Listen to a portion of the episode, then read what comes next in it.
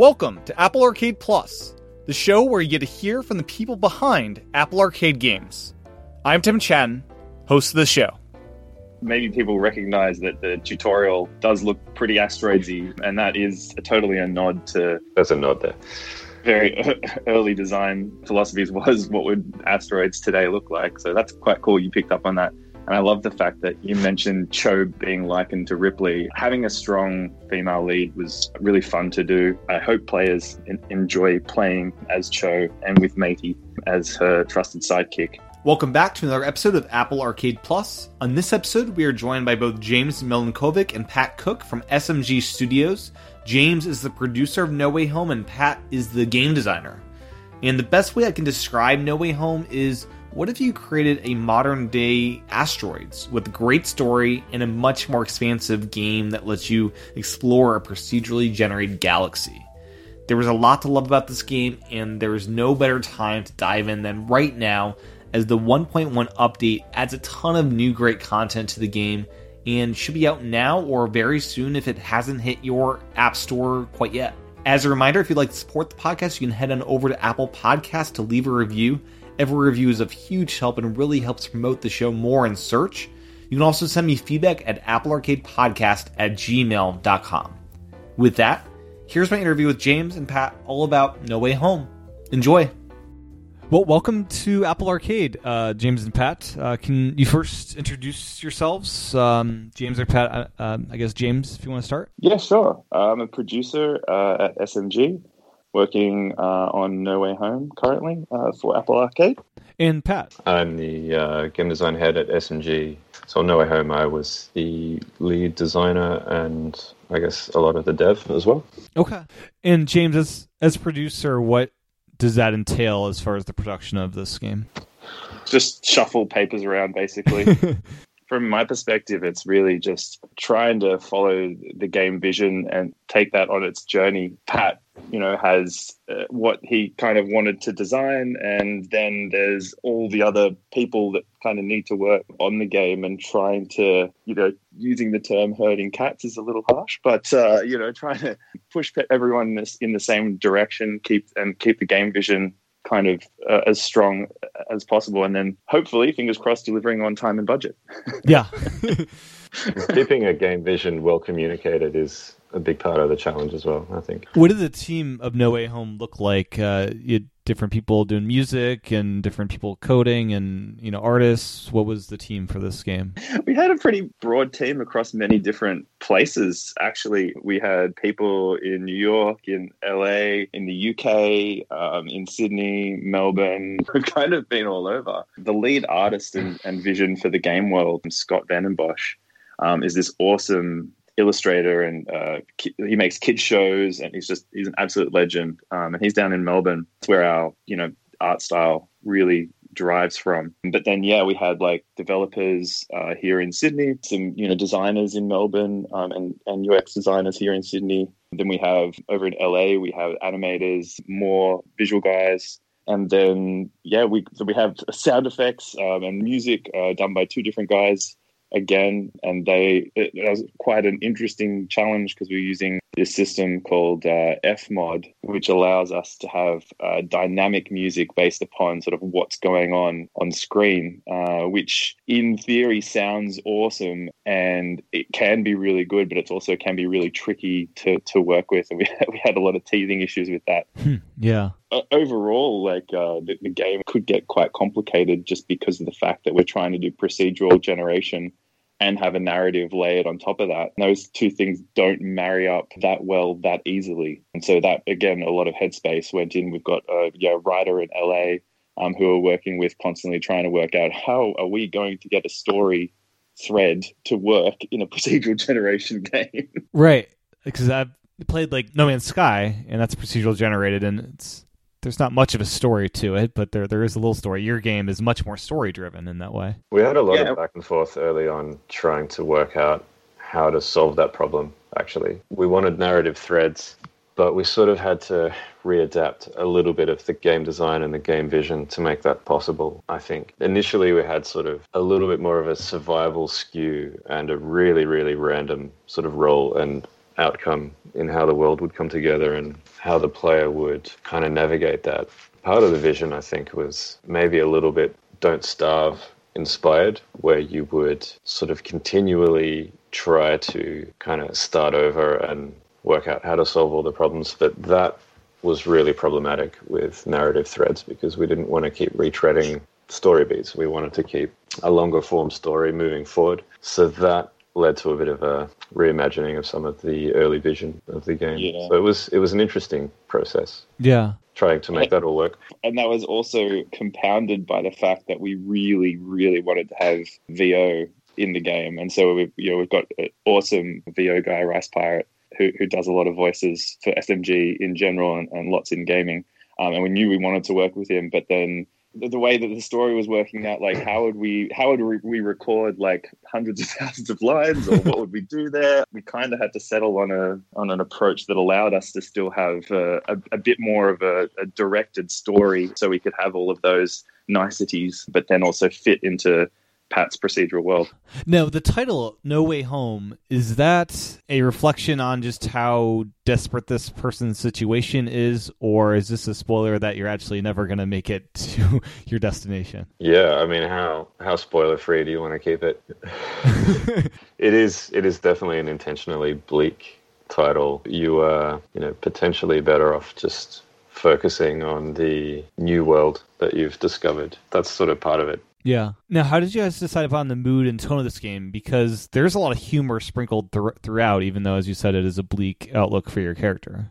Well, I think the tone was quite a collaborative effort. It was something that we established over time between ourselves, particularly James and I, and Mike, our writer, as well. It was iterated on over the early span of the project to work out exactly tonally how all the characters felt that you interacted with and what is the protagonist's personality and her approach to figuring out what to do and stuff. That sort of took a while to to flesh out and to work out where to sort of find that balance. But also, I mean, SMG often has a sort of pretty weird sense of humor in our games, I think, and in a way, I felt like we were just continuing that vibe that we often put in our games. Yeah, I think if you if you look at Death Squared, that was a, a you know in its own way, it was a light-hearted dystopia as well. There's a bit of a thread through our titles, I think, in that.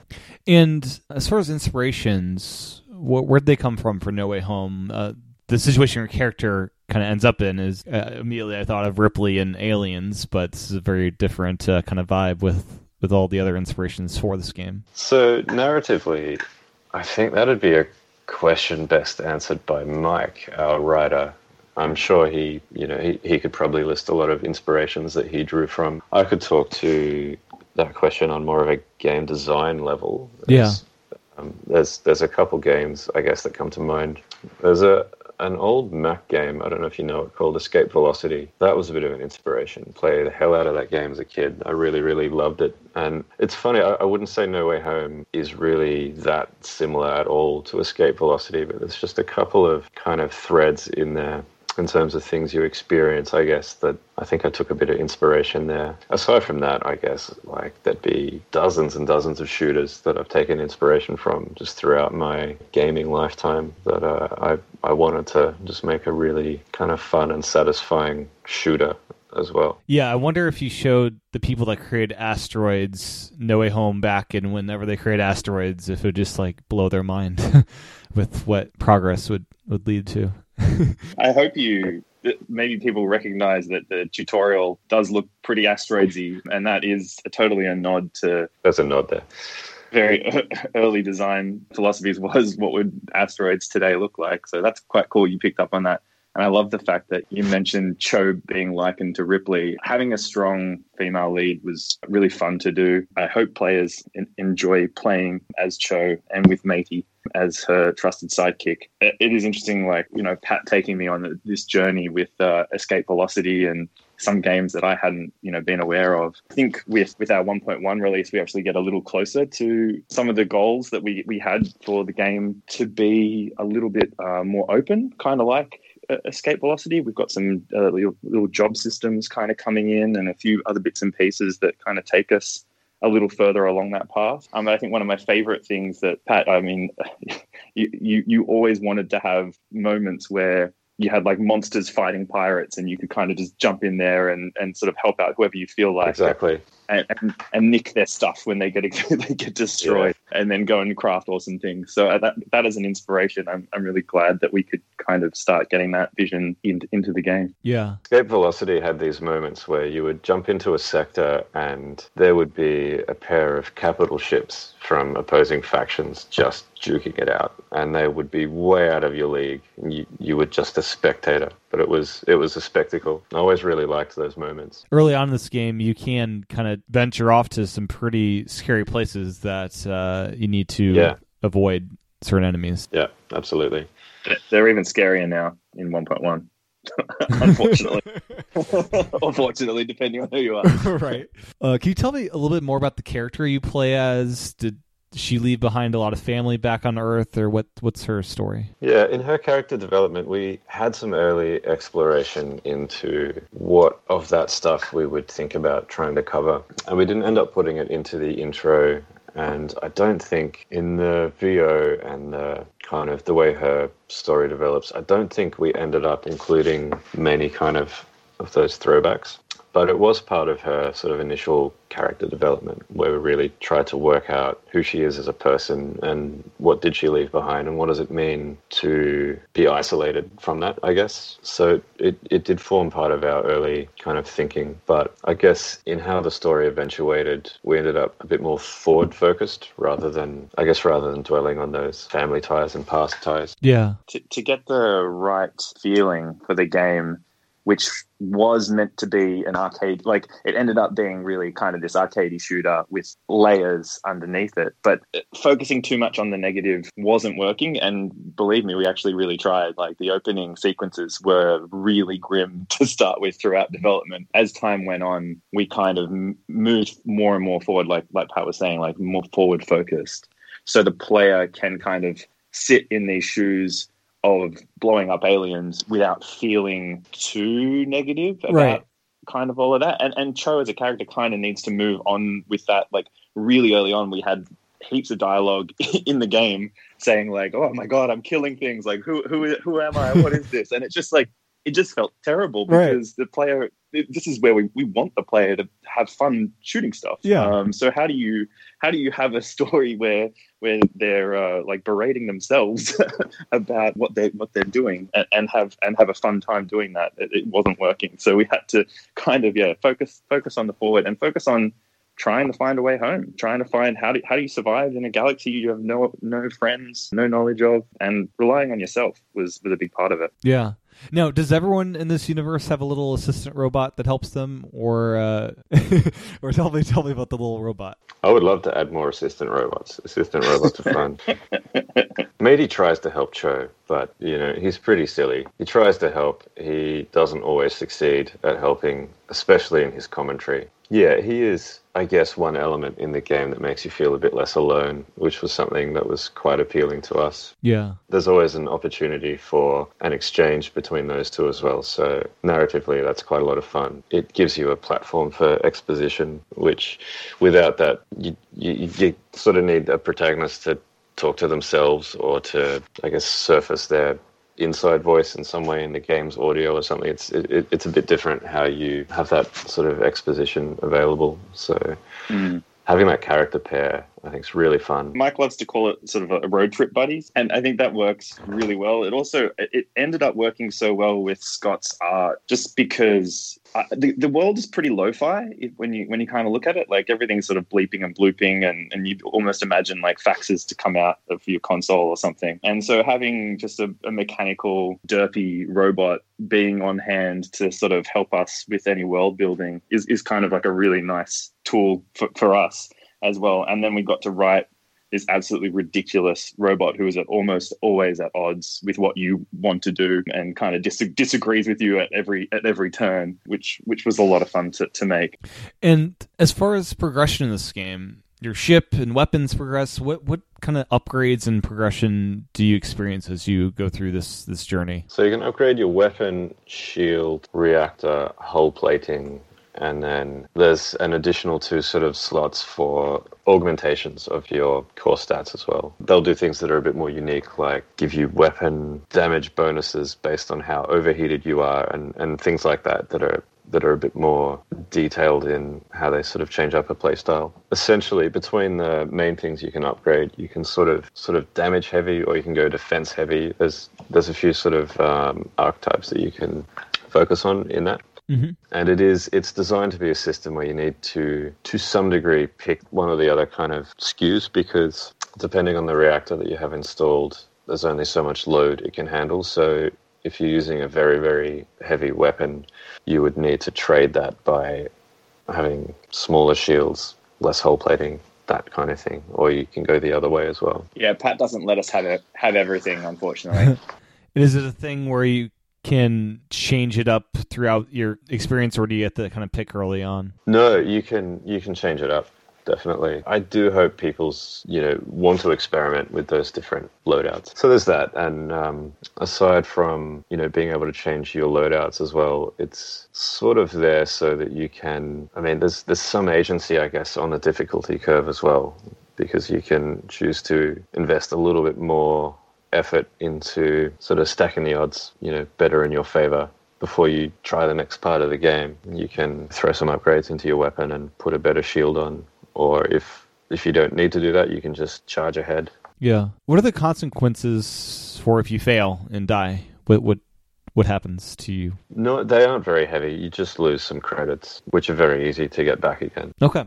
Yeah, so there is um in that design uh you know a way for you to experiment with that gear and see what works for you. And if you die, it's no big deal. Yeah, it's interesting actually in terms of the broader design of the game because initially we had a permadeath model in mind and i guess that goes back to how that was a little bit at odds with what we were trying to do narratively so once we did pivot the design of the game away from permadeath we actually went quite far in the opposite direction where we really set the game up as a journey that's an end-to-end experience and it's not going to you know abruptly end where you need to restart the entire thing. Cho is uh, i guess immortal would, would, would be the kind of honest way to put it. Beyond uh, just the simple blaster you're also given a crane at the opening of the game how do you find yourself using that throughout your journey? Is it a, a, puzzle that you will solve at times of like moving things out of the way or? There's a little bit of that. It can be useful tactically in sort of making sure you've got some ice on hand near you and probably to a greater extent than that, very elusive enemies can be kind of tamed if you grapple them and stop them from ducking to cover. But it is, I mean, it's a bit more of an advanced feature. Yeah. So one thing you do recommend is using an external controller, and that's how I like to play my games as well. What was the experience of like designing for the touchscreen, and you need to consider that as well for users that didn't have access to controllers? Well, that had a very big effect on the design of the game. I think if it was a controller only and touchscreens were not a consideration, we would have, for sure, we'd have more abilities on the ship, more things like the grapple, auxiliary weapons, and various things like that. Maybe a little sort of dodge kind of mechanic, all that kind of stuff, I think would have been explored a lot more, but really because we wanted the game to be able to play well on a touchscreen, I limited it to features that were I didn't want to put a a million virtual buttons on the screen or to make the touch input, you know, super complicated. We we really just limited it to movement shooting. That one exception, which is um, when you want to get out that grapple hook from time to time. Originally, Matey was was actually going to be an activated ability um, before we decided that he would just be your permanent friend. Um, and one of the other big design considerations, Pat, that, that you'd put in was basically the, the lock on, the, the auto aim. That was yeah. absolutely huge for, for the touch screen because if you try to, I, I, don't know about you, but if you try to play twin stick shooters on touch screen, it can be pretty unsatisfying being a few pixels off. So the, the lock on makes that a lot more uh, user friendly. Well, the main reason for the lock on as well was just to change the focus of the combat in the game because I find twin stick shooters generally they're quite 50-50 in terms of where your focus is and really down to the, the second to second moments of gameplay you've got a huge amount of focus on your precise aiming as well as your movement dodging. And I wanted to skew No Way Home's gameplay a little bit more into freeing up your concentration to think more about movement and the reading the space tactically in terms of where your cover is, where ice is to cool down, and to sort of take it to that more tactical duck and cover skirmish kind of gameplay. And a way to do that was to use an aim lock where you can sort of you a, lot less of your attention is required to very very precisely aiming your weapon. So there was a sort of game design angle to that as well. And as you discover this galaxy, there's a map that kind of tells you where you've been. I believe in the 1.1 update, there's a system to kind of there's a waypoint system added. Can you kind of dive into the map and, you know, I believe fast travel is one of those things that's coming out soon. How's this map going to be expanding and being even more useful in the future? Fast travel is something we're going to keep iterating on as we think about how to do it meaningfully without diminishing the way exploration works and without giving the player an instant kind of bug out card that they can you know just use and abuse so we are still thinking about how we might add additional forms of fast travel in 1.1 we just have fast travel between the domes that you find okay but yeah it is something that i think there's scope for us to keep looking at how we can expand out the world and the facilities and things to find within that. So it's it's an evolving picture. Now you can place your own markers in locations that you're you're going to, which is really helpful for. Um, say you've just finished a, a mission chain, um, you've got a bunch of cash and loot in in your cargo, and you just want to head back to a town well, before you kind of had to keep jumping back and forth to the map, and now you can drop a pin just like you would on, on Google Maps or whatever, and it'll direct you back to where you're actually wanting to wanting to go uh, which makes that that travel just that little bit that little bit easier. And we'll keep working on things like that to make sure that travel is is more is more pleasant. And uh, and and also on top of that, we've kind of scattered even more treasure chests around so that there's more things. If you now as well, yeah, and if if you sort of stumble down a pathway that it's likely that there's going to be some some little adventure for you down the end of that. Nice. And with that waypoint system, is it implemented where there's like an arrow on the corner of the screen you should be going, or is it more of like a line? Follow this line to get back to this waypoint. Yeah, just just the arrow in, in a similar manner to the to the mission marker. You just got an additional you know self placed pin that you can now follow. So with missions, what kind of variety should players expect with what your character will go on uh, to to get home? With all these missions to, to earn money and different resources. Well, there's a lot of people promising to help Cho find her way home, and and yet she you'll you'll find her still floating around trying to figure out what to do. Yeah, we have added a lot in, in the update that's that's about to come out. There are a lot more people to meet. But also the defend missions got a, a bunch of new types of missions scattered around, which will add a, a little bit more of a. It's generally an optional challenge of uh, going and helping out somebody else. Again, to generally it's it, it's going to give you a bit more cash to be able to upgrade your systems uh, which you definitely need to do now with the even more tricky bosses and domes. There's more, I guess, mercenary work, which, from Cho's perspective, is just going to help her survive. And for the main campaign, how many hours do you see it taking the average player to, to finish? We don't know actually. There's just so much variety and kind of the play tests and different uh, difficulty levels that players are. Normally, we have a bit more of a window into that. Like we can just look at the numbers, but we don't have that in No Way Home. So, anecdotally, you know, we're just hearing back from players or watching playthroughs on YouTube. So, we don't actually precisely know the campaign length. For, for myself, playing through the game, it varies greatly on how exhaustively I look for side quests and follow the various side story arcs. It's it's certainly speedrunnable, but if you sort of do a lot of exploration, help a lot of people, talk to a lot of people, the hours stack up. And how does the procedurally generated nature of the game impact speedrunners who are aren't able to then be looking for exact things to be mastering each and every time?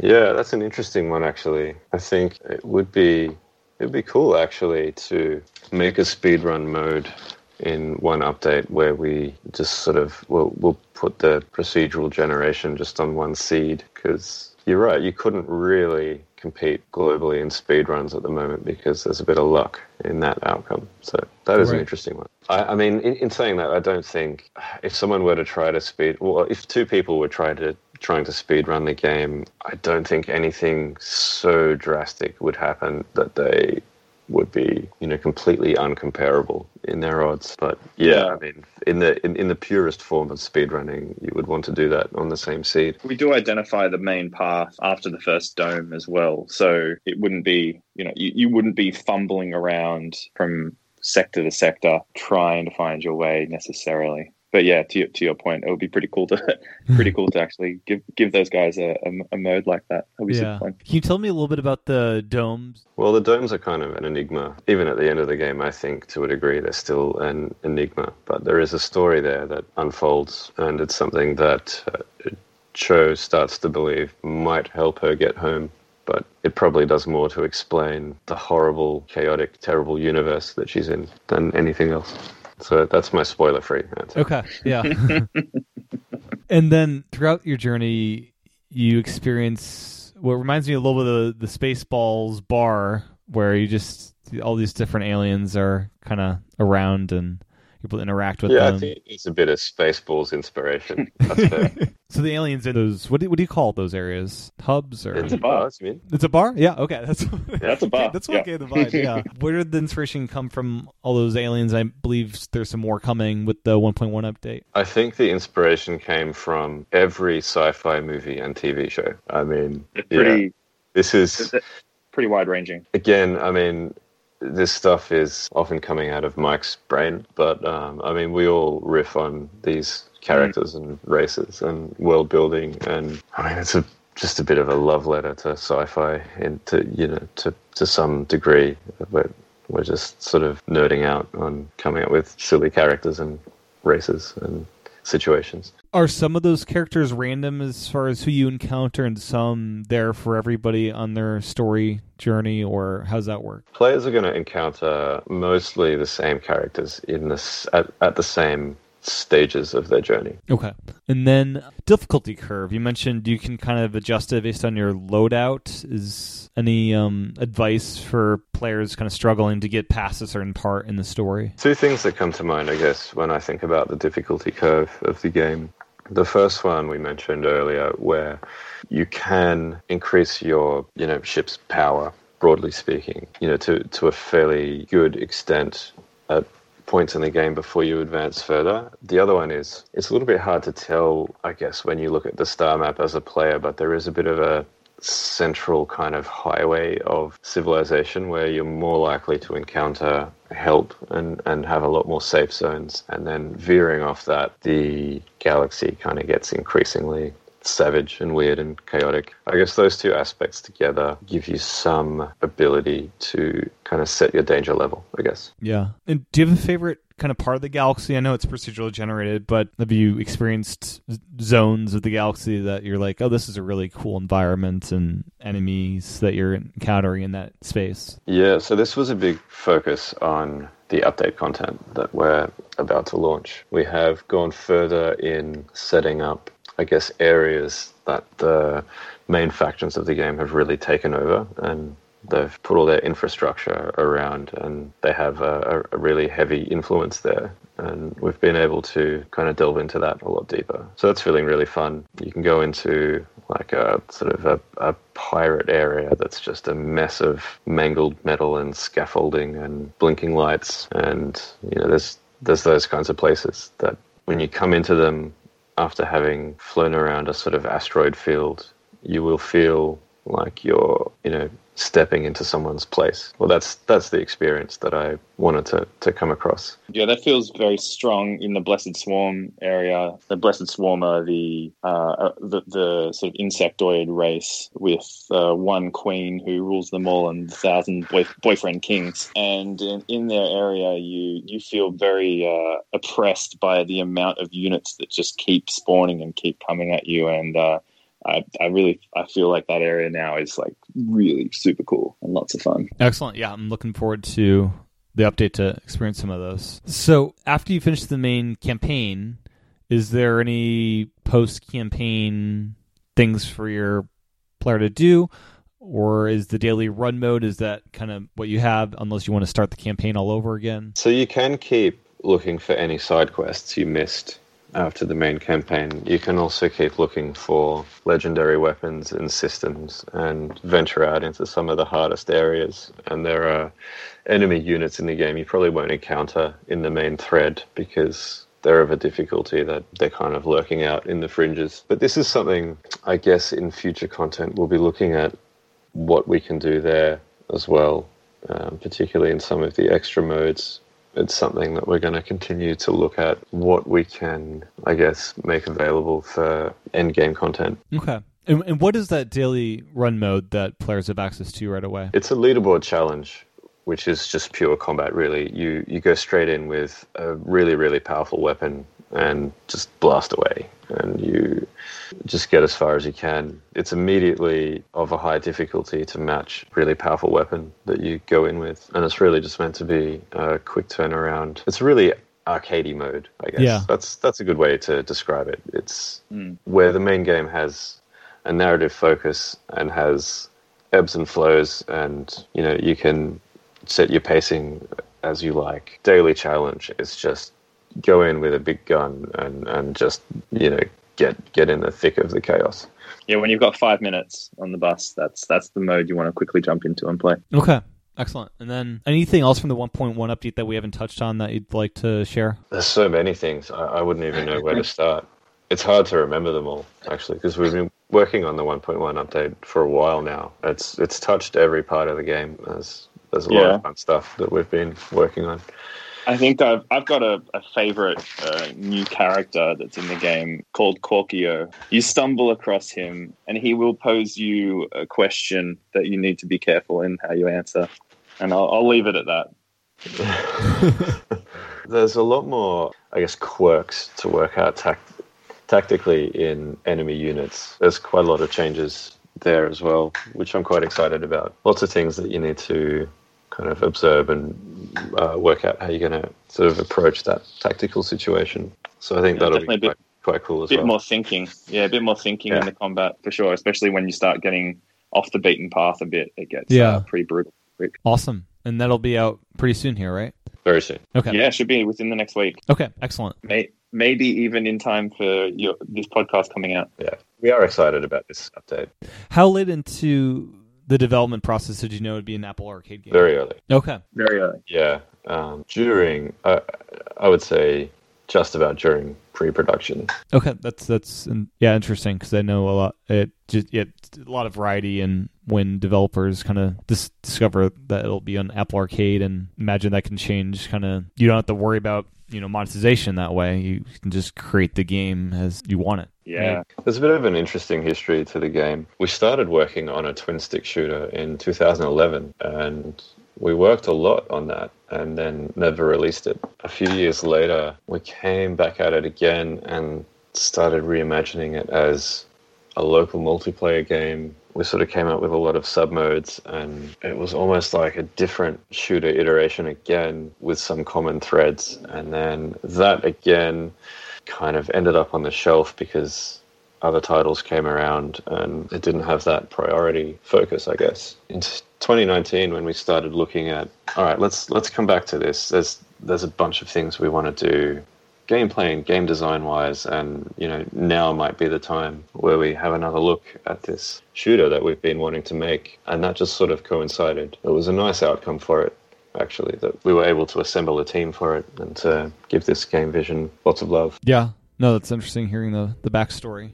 Is there anything we didn't cover that you'd like to before we wrap it up? Nothing comes to mind. There's probably hundreds of things we could keep talking about on the game. I mean, that was a pretty good run through, I think. We, we hope people will uh, just jump in and play it. Yeah, and where can people find more information about No Way Home and your other games? Wow, that's a good question. SMG, SMGstudio.com. Excellent. Or especially, actually, our social media is particularly active with our studio head, Ash, at the helm. So definitely follow us on, on all the social medias um, yeah, social, to get all our juicy news. That's the best way to go. We are active, particularly on Twitter. Lots and lots of our stuff is floating around there. Okay. Great. And uh, yeah, thank you so much for your time uh, today. I know you guys Likewise. have been busy uh, working on this this update, and I'm glad you could spare a couple minutes Yeah. here to, to chat about it. Still going. Thanks so much, mate. Thank you.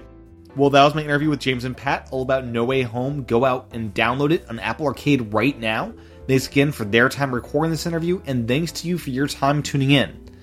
As a reminder, head over to Apple Podcasts to leave a review. And again, make sure to check out No Way Home on Apple Arcade. It's a fantastic title, and you should really check it out. Stay tuned to Apple Arcade Plus on Twitter to find out what is next on this podcast.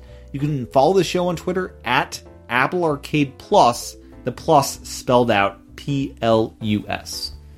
With that, thanks for listening, and I'll talk to everyone again real soon.